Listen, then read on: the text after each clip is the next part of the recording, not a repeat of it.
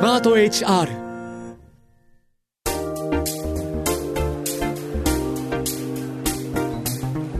ホリーカウェンズデイホリデー。アナウンサーの堀井美香です。週の真ん中にある水曜日の夜をスウェーデンなどの北欧の国々では小さな土曜日リトルサタデーと呼び好きなことをしながらリラックスして過ごすそうです。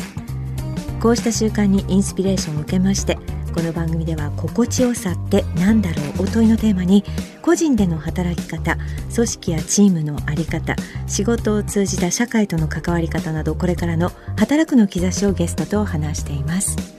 さて今回のゲストご紹介しましょう。アリ探求家の島田拓さんです。気になる肩書きですが子供の頃から動物好き昆虫好きで大人になってからはペットショップや動物園に勤務した後2001年にアリ通販専門店アントルームをオープン。アリ探求家として世界中を旅してアリの生態を探求しています。実はもうすでにスタジオにアリさんたちがたくさん来ているんですが今日はこのアリさんたちと共にですね島田さんのお話聞いていければなと思っております。今日は島田さんにアリの生態から働くということについて伺っていきたいなと思っています。働くすべての人を人事労務から支えるスマート HR がお届けする堀井美香 WEDNESDAY HOLIDAY。ぜひリラックスしてお聞きください。 WEDNESDAY HOLIDAY 堀井美香がお送りしています。ゲストをご紹介しましょう。アリ探究家の島田拓さんです。はじめましてよろしくお願いいたします。よろしくお願いします。お願いします。さあもうアリ探求家という肩書きだけでいろいろ気になることがあるんですがそんな島田さんと話すテーマ今回はこちらです。アリの社会学人がアリから教わることで話していきたいと思っております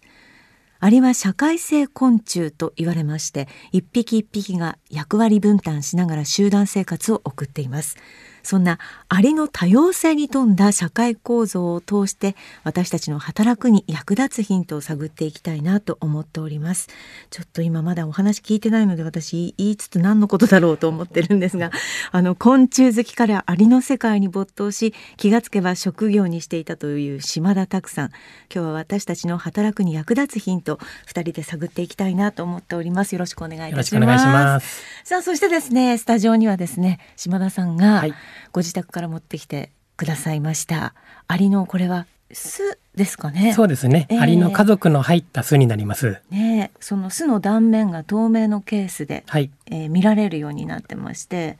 中にその楕円形の細長い巣が10個ぐらいですか？はい。部屋がありますね。部屋がありますね、はい、そしてその、えー、見られるようになってる巣の上にまたちょっと大きめのボックスがあって、はい、はい、そこにもですね構動きの激しいアリたちが何匹かいますね。はい、これはですね、はい、二段式になっていまして、ええ、この上のボックスは巣の外、地上を再現した場所になります。はい、はい、そしてこの下の段の部屋がある方が、地下を再現した、えー、地中ですね。はい。になっています。なるほどですから地中の方が割とアリの動きはゆっくりしていて、はい、その地上のアリたちものすごい動いてますもんね。そうですね。ね、これは今餌を探している働きアリたちでですね。ああ、なるほど。あのアリでもこういろんな種類があるんだろうなとなんとかこうおおよその見当はつくんですけれども、はい、ここからお話を伺っていきたいと思います。はい。アリ自体はこれ何というアリなんですか？これはですね、今回大きいアリの方が見やすいと思いましたので、はい、南米に生息するパラポネラというアリを連れてきました。うん、パラポネラ。体長が25ミリから30ミリ。はい、まあ、約3センチくらいある、まあ、世界的にもかなり大きなアリになります。はい、真っ黒でね。はい。艶がいいですね。そうですね。ツヤツヤしてますね。健康的に育ってますね。はい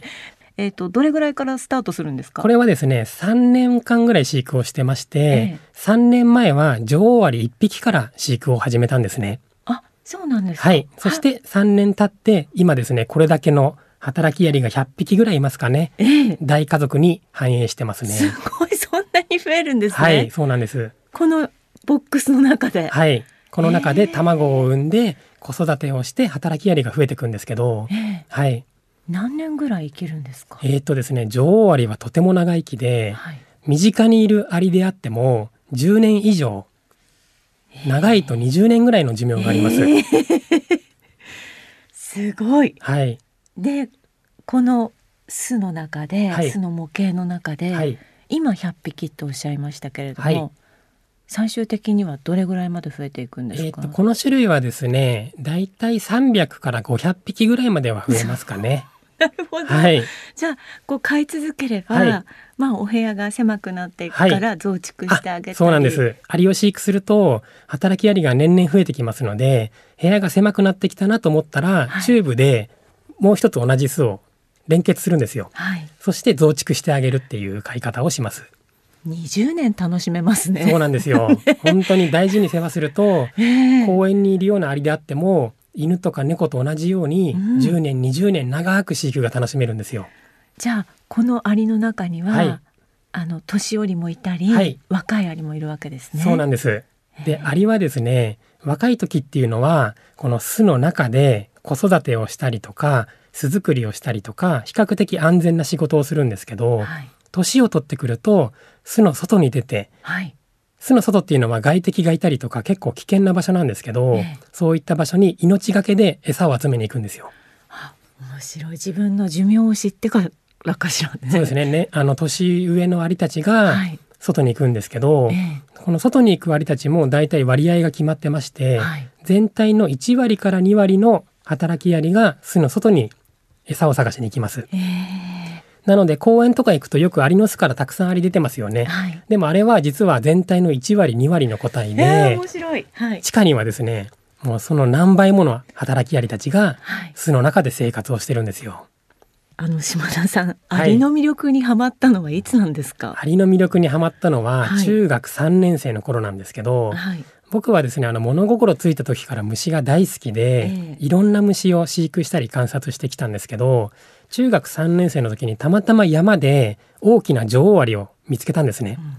でそれを持ち帰って飼育したら卵を産んで子育てをして働きアリが生まれたんですよ。はい、でもちろんアリが子育てすることも知識としては知ってたんですけど実際それを自分の目で見た時にものすごい衝撃を受けまして、うん、こんなに小さなアリが自分の子供に餌をあげて子育てするっていうところ。そして家族で協力して暮らすっていうところにものすごく惹かれたんですね。昆虫だと珍しいんですそうなんです。ほとんどの昆虫はもう卵を産んだら親もどっか行ってしまいますし、はい、卵から孵化した幼虫も自力で餌を食べて自力で大人になるんですよ。はいはい、ただアリの場合もう卵の時から一匹では生きていくことができなくて、うん、卵を産むと周りのアリたちが卵がカビないようにこう舐めて掃除してあげたりとか、うん、で卵から孵化した幼虫に口移しでご飯をあげたりとか。もう全ての段階において家族の手助けがないと生きていけないんですよ。なるほど。そこがですねもう見た時本当に感動しまして。それよく中学生でこう見ていて気がつきましたね。そうですね。そのまあたまたま女王アリを拾ったっていうところが最初の始まりですかね、うん、はい女王アリを拾って家に持ち帰るってなかなかしないですよね。はい、でその時はですね、えー、胸赤大アリという日本で一番大きなアリを、えー、たまたま女王アリを見つけたんですよ。えーはい、で大きさが約2センチくらいあって、ものすごい大きかったので、はい、当時アリの知識それほどなかったんですけどもう一目であこれ女王だって思ったぐらい、体が大きかったんですよね。あの今は探求家ということですけれども、お仕事としてはどういうことをされてるんですか？えっとこのようなですね、うん、アリを観察できるような飼育セットを制作して販売していたりとか、うん、あとはこの中で飼育するためのアリの家族の販売などをしています。あとはアリの本を書いたりとか、はいはい、はい、そういった仕事もしていますね。ねメディアでももう島田さんよくお見かけしますけれども、はい、はい、どうですか？コロナ禍でこのアリセットが売れたとかいうことありますか？そうですね。やはりコロナになってから、うん、その需要はかなり増えたような印象はありましてアリってですね本当にペット感覚で飼育ができるんですね、はい、観察していると本当に何時間でも見ていられるぐらい、はい、巣の中ではいろんなことが起こってるんですけど、まあ、なかなかこうペットが飼えない都内のマンションとか、えー、そういった場所でもアリは飼育できますので、はい家にいる時間が増えるとそのアリ飼ってみようかなって思う方ももしかしたら増えてるかもしれないですね。いやいつまでも見てられますもんね。そうなんですよ。で本来野外に行ってアリを見ようと思うと、うんこの上の巣の外の部分の一部しか見れないじゃないですか。はいはい、でここから下の巣の中の生活っていうのは、野外でも見れないんですね。はい、でこれを飼育することで自宅のテーブルに置いていつでも好きな時にアリの巣の中が観察できるっていうのがやっぱ面白さで。いやもうこれお子さんとか大興奮だと思いますよね。はい。ね、だんだん分かってくるんでしょうね。なんかこの子はああだあの子はああだみたいな、ね、そうなんですよ。あの見てると、うん、あ今これ幼虫に餌あげてるなとか、うん、これは眉作る手伝いをしてるなとか、うん、今ゴミを捨てに行ってるなとかいろんなことが行われていて、はい、それらの行動を知ってから見るとまたより面白いんですよね。島田さんぐらいになるとこの100匹、はい、こう一匹一匹名前をつけてたりするんですか？さすがにですね 個体識別まではここまで増えてしまうとできなくて、うんうんはい、まあ、全体家族全体を観察してるっていう感じですかね。あのメス社会という話ですね。はい、そうなんです。うん、あの実はですね、働きアリというのはすべてメスになります。あ、そっか。はい。女王アリがいて、はい、その下に働きアリ、女性たちが働いてる。はい、娘たちになりますね。なので、公園とかでよく見る働きアリというのも全てメスで、あの中にオスは一匹もいないんですよ。それ不思議ですよね。オスはどこに？オスはどこオスはですね、一応アリもですね、オスがきちんと生まれるんですけど、えー、アリはですね、繁殖するときに結婚飛行という行動をとります。はい、でそれはですね、巣の中で生まれた羽の生えた女王アリと、はい、羽の生えたオスアリが、はい繁殖期の限られた時期だけ生まれるんですけど、その羽アリたちがある日、条件の揃った時に空に飛び立つんですよ。うん、で、別の巣の女王とオスが出会って交尾をします。で、交尾を終えると、女王アリは自ら羽を切り取って、巣穴を掘って卵を産んで、そこから新しいアリの巣が誕生するんですね。うん、で、オスはですね、その女王と交尾するためだけに存在してますので、はい、その時結婚飛行で巣から飛び立ったら、まあ、女王と交尾ができてもできなくてもそれで役割を終え死んでしまうんですよ。えー、なるほど。なので本当に限られた時期だけオスは現れてきて、はい、交尾を終えると死んでしまうっていうそういう存在なんですよ。ね。えー、ちょっとよくあの理解してないんですけど、はい、オスというのは、はい。どこからでかで発生するんですねまた。そうなんです。これもですねちょっと複雑な話なんですけど、はい、アリはですね受精した有精卵がメスになって、はい、受精してない卵、うん、無精卵がオスになるという性質があるんですよ。はい、なので繁殖期前になると女王アリが無精卵と有精卵を産み分けてオスを産んだりとかあとはですねもう一個オスが生まれるタイミングというのがあって、うん、それがですね働きアリが産んだ卵なんですよ。えー、あたまにはあるんですね。はい、あの働きアリ一応メスなので、はい、お腹に卵巣を持っていて卵が産めるんですけど、はい、普段巣の中に女王アリがいる時っていうのは、女王の出すフェロモンによって産卵が抑えられてるんですよ。ただ、まあ、何かの理由で女王が死んでしまった場合とか、あとは巣がですねものすごく巨大になって女王のいる部屋から遠く離れた場所に巣ができた場合、うん、その女王フェロモンが届かない場所ができるんですよ、はい、そういった場所で働きアリが卵を生み出すんですよ、うん、で働きアリの卵というのはオスと交尾してませんので、すべてが無精卵で、すべてが羽の生えたオスになります。いや、面白い。なんか、ずっとこのアリの話を聞いていたいんですけれども、はい。はい、ね今、女王アリはどこにいるかわかります？女王アリはですね、はい、えー、どれ？これなんですよ。あのこの種類はですね働きアリと女王の体格差があまりないんですけど、はい、この女王アリもともと羽が生えてましたので、はい、胸が胸部が発達してるんですよ。そうですね。はい。ちょっと形が違うのがわかります。これが女王アリでこの巣の母親になります。他のものとちょっとねなんかスタイルが違いますね。そうなんですよ。はい。ねあ面白い。すごいですねこうやってこの中でずっと、まあ、集団として生活してるわけなんですけれども、はい、あ今あれですね。島田さんがいろんなセットをお売りになってるということで、はい、それも、えーと、このサイズじゃなくてもっと小さい文庫本ぐらいのサイズですかね。今もう一台持ってきたこちらのアリマシンという巣なんですけど、はい。まあ、大体はがきサイズぐらいの面積ですかね。でこれで最初買う方がほとんどですね。うん、でこれだと日本のアリだと大体100匹から200匹ぐらい飼育ができるんですよ。はいはい、で100匹200匹超えてきて狭くなったなと思ったら両方に左右に穴が開いたタイプの巣もありますので、うん、それをチューブでつなげて増築します。やっぱりこれも増築して何年も楽しむということですね。こちらには本当に3ミリぐらいの小さなアリ、はい、これは何ですか？これはですね沖縄に生息するアシナガキアリというアリになります。で今回ですねちょっとこのアリを連れてきた目的がですね、はい、実はですねアリの巣にはアリではない生き物が一緒に紛れて生活していることがあるんですね。今ですねこの部屋のどこから侵入しちゃったんですか？今女王アリがまず一匹いるの分かりますか？ちょっと大きなの。はい、その女王のいる部屋の左上の天井のあたりに黒くて小さな虫が紛れ込んでるんですよ、はい、これはですね白帯アリ塚コオロギという アリの巣で暮らすコオロギなんですよ、はい、でこのコオロギなんでアリの巣の中で一緒に暮らせるかというと、うん、違うものが入ってきたらね撃退されちゃうんですよね、はい、アリはたとえ同じ種類であっても家族が違うと攻撃してしまう生き物なんですけど、はい、このコオロギはですねまずこのアシナガキアリの巣に侵入すると、はい、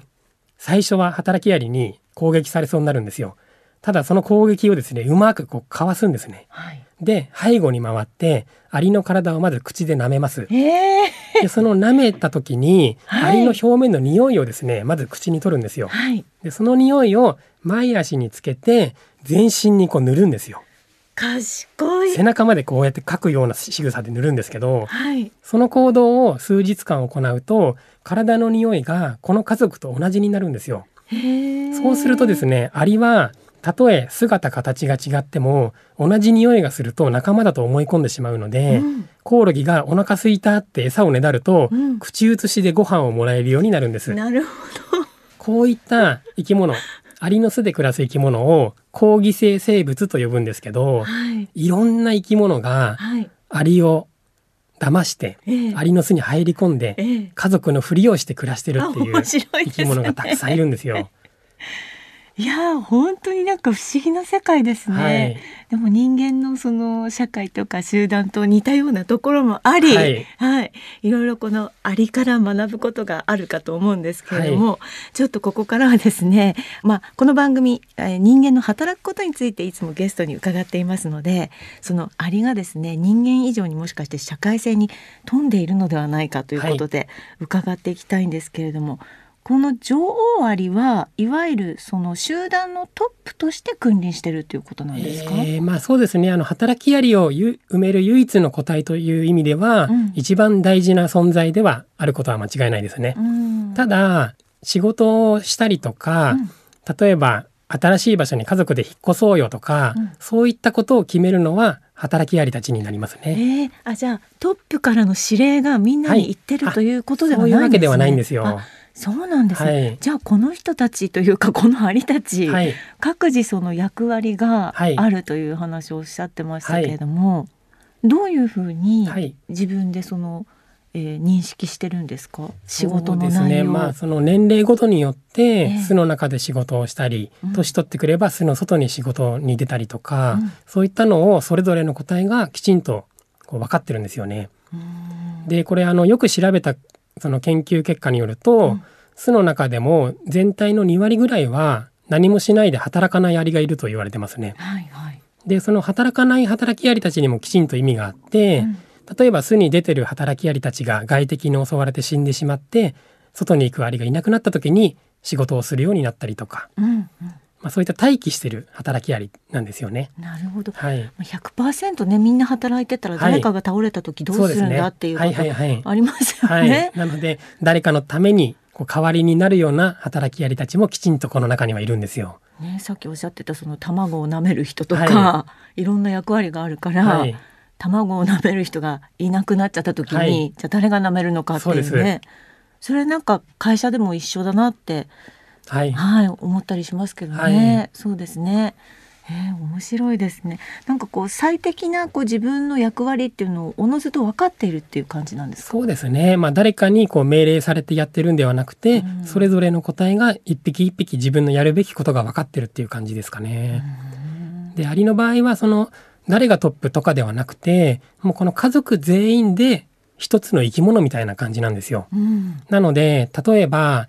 海外にはですね、はい、爆弾大アリっていうアリがいるんですけど、はい、そのアリはですね敵に襲われると自分の体を爆発させて、うんうん、自分の命を犠牲にして家族を守るっていうアリもいるんですけど、はい、なので一匹一匹の命というよりかはこの家族全員を守るためにそれぞれが働いてるっていうイメージですかね。そのなんか DNA をその家族のものをつないでいくために、みたいなところあるんですかね。はい、ねえー、面白いですね。働くアリがさっき2割っておっしゃってましたけど、はい、その2割で数が減少した時には、はい。働かないアリが働くようになるんですか？そうですね。その例えばその巣の外に出るアリが全体の1割から2割なんですけど、うん、この個体たちが少なくなると巣の中にいた働きアリたちが外に出るようになるんですよ。そうですか？今その地上で働いてるアリたち、はい、下は本当ね何匹ぐらいでしょうか？8090だとしたら、ね、上に本当に78引きいますけど、ね、そうなんですよ、ね、見てると大体これぐらいの割合ですねすっごい働きますね。はい。上の子たちは。で餌を見つけると、うん、この上に出てる個体たちが何往復もして巣の中に餌を運び込むんですよ、うん、何度も何度も入ったり出たりして一生懸命巣の中に餌を運び込みますね。ね。に対してこうゆっくり休んでるお部屋の子たちもいるじゃないですか、はい、よくこうなんかちゃんと隠れて働かないようになってんですね。面白いことにアリの世界も、まあ、何もない部屋で、うん、こうじーっとしてるような働きアリもやっぱり1割2割はいるような感じですかね。ねでも面白いですね。ちゃんとあの働かないアリもあの役割を持っているっていうことですね。はい、そうですね。まあ、いざという時のために待機してるっていう感じですね。うんうん、働かないアリがいてもいいというか、集団としてはすごくうまく回ってるってことですよね。これはトイレはどこにあるんですか？トイレもですね、アリはきちんと巣の中に作るんですけど、えー、今一番左下の隅ですね。ああ、すごいわかる、はい、ここが黒いシミがべったりついてると思うんですけど、はい、ここがこのアリの巣の中でトイレになります。必ずここに来てトイレをするっていう他の場所では絶対にしないんですよ。え、このちょっと怠けがちな上でじっとしてるアリたちも下まで降りてくるんですか？はいはい、すごい。で、アリはですね、その人間と同じように、うん同じ場所を長く家として使えますので、うん。はい、巣の中を衛生的に保たないといけないんですよ。うんうん、なので巣の中にはトイレを作ったり、うん、あとこの巣も3年ぐらい使ってるんですけど、うん、巣の中に食べ残しの食べかすとか、あとは寿命で死んでしまった働きアリっていうのは1匹も置いてないんですよ。でこれらのゴミはどこに捨てるかというと、はい、この巣の外のこの上の部屋、はい、この上よく見ると食べ終わった虫の残骸とか、はい、あとは死んでしまった働きアリたちがここに集められてるんですよ。巣の中にはゴミは一切置かずに、すべて巣の外に捨てに行きます。本当になんかその人間の集団だったり企業の中と、はい似てたりします、ね、そうなんですよね。ね面白いですね。でアリはですね、うん、もう人類が地球に誕生するよりもはるか昔、うん、もう1億年ぐらい前から社会生活を営んでいて、うん、なるほど。もう人間よりも先から農業をしたり牧畜をしたりしてるんですよ。えー、そっか、はい、牧畜ね。牧畜もするんです。はい、はい、で牧畜というのは巣の中でアブラムシや貝殻虫を運び込んで世話をしてでそれらが出す甘露と呼ばれる甘いおしっこがあるんですけど、うん、それを収穫したりとか、うん、あとは南米に行くとハキリアリっていうアリがいまして、うん、葉っぱを刈り取って巣に持ち込んで、その葉っぱを養分にキノコを栽培するアリがいたり、そういったことをやってるんですよね。ですね。人間より先を行ってる、そうなんです、ね、あの農業とか牧畜っていくとどうしても人間のイメージがありますけど、はい、人類よりもアリの方が先輩なんですよ。ね、はい、アリのやってることが今後人がやってることにつながっていくかもしれないですよね。ね。子育てっておっしゃってましたけど、はい、子育てみんな協力的ですか？すごいですね。あのアリは本当に子育て上手で、女王アリはたくさんの卵を産むんですけど、はい、それら一つ一つをきちんと世話をして、はい、働きアリまで育て上げるんですよ。それもみんなでね、そうですね。チームワークを、はい、はい、よくしてってことですもんね。本当に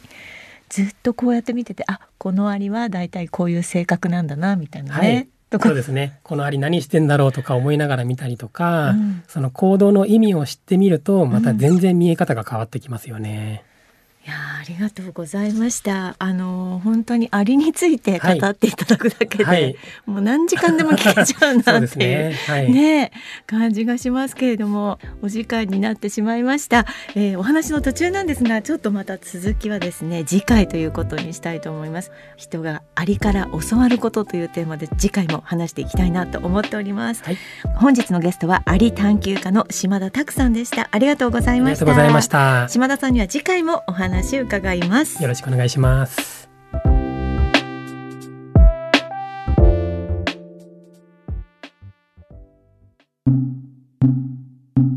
朗読で成仏マリア観音さんからいただきました仕事の中で無茶ぶりが多い気がします月曜に必要な資料を金曜の夜に依頼されたり私の勤務時間外に面談を設定されたり偉い方はそれはそれで忙しいのでしょうが末端の契約社員も日々の生活があります。そういう想像力を持ってお仕事をしてもらえないのかな。大事にしてもらえてないなと感じます。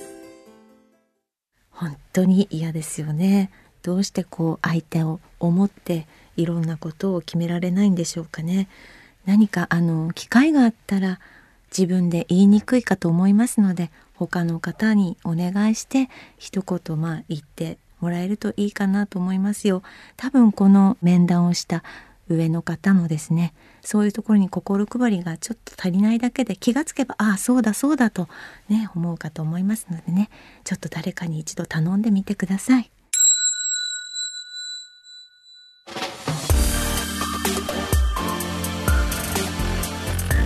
堀井美香ウ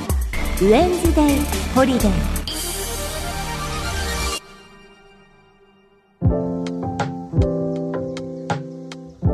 スマート HR 働くの実験室かっこ仮がお届けする堀井美香ウェンズデーホリデーエンディングのお時間です。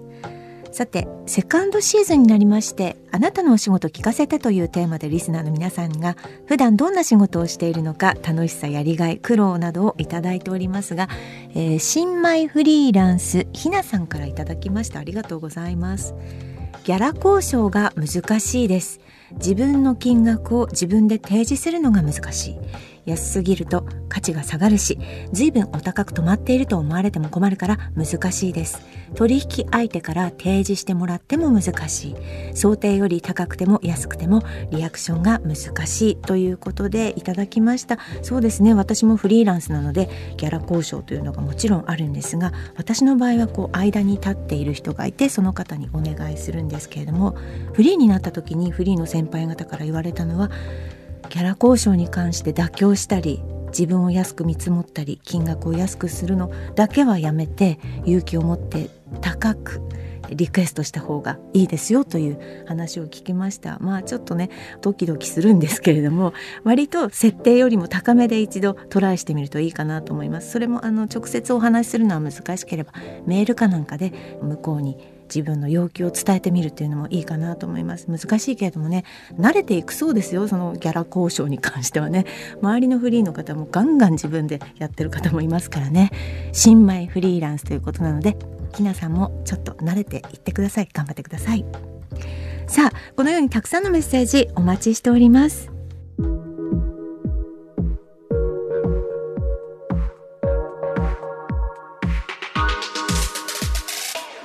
さて今日はですねアリ探求家の島田拓さんにお越しいただいたんですけれどもまあ、えー、人間もアリもなんか集団の中にですねいろいろな仕組みとか役割があるんだな同じだなというふうに伺っておりました。島田拓さんにはまた次回もお越しいただきます。テーマは今回の続編です。続アリの社会学。人がアリから教わることです。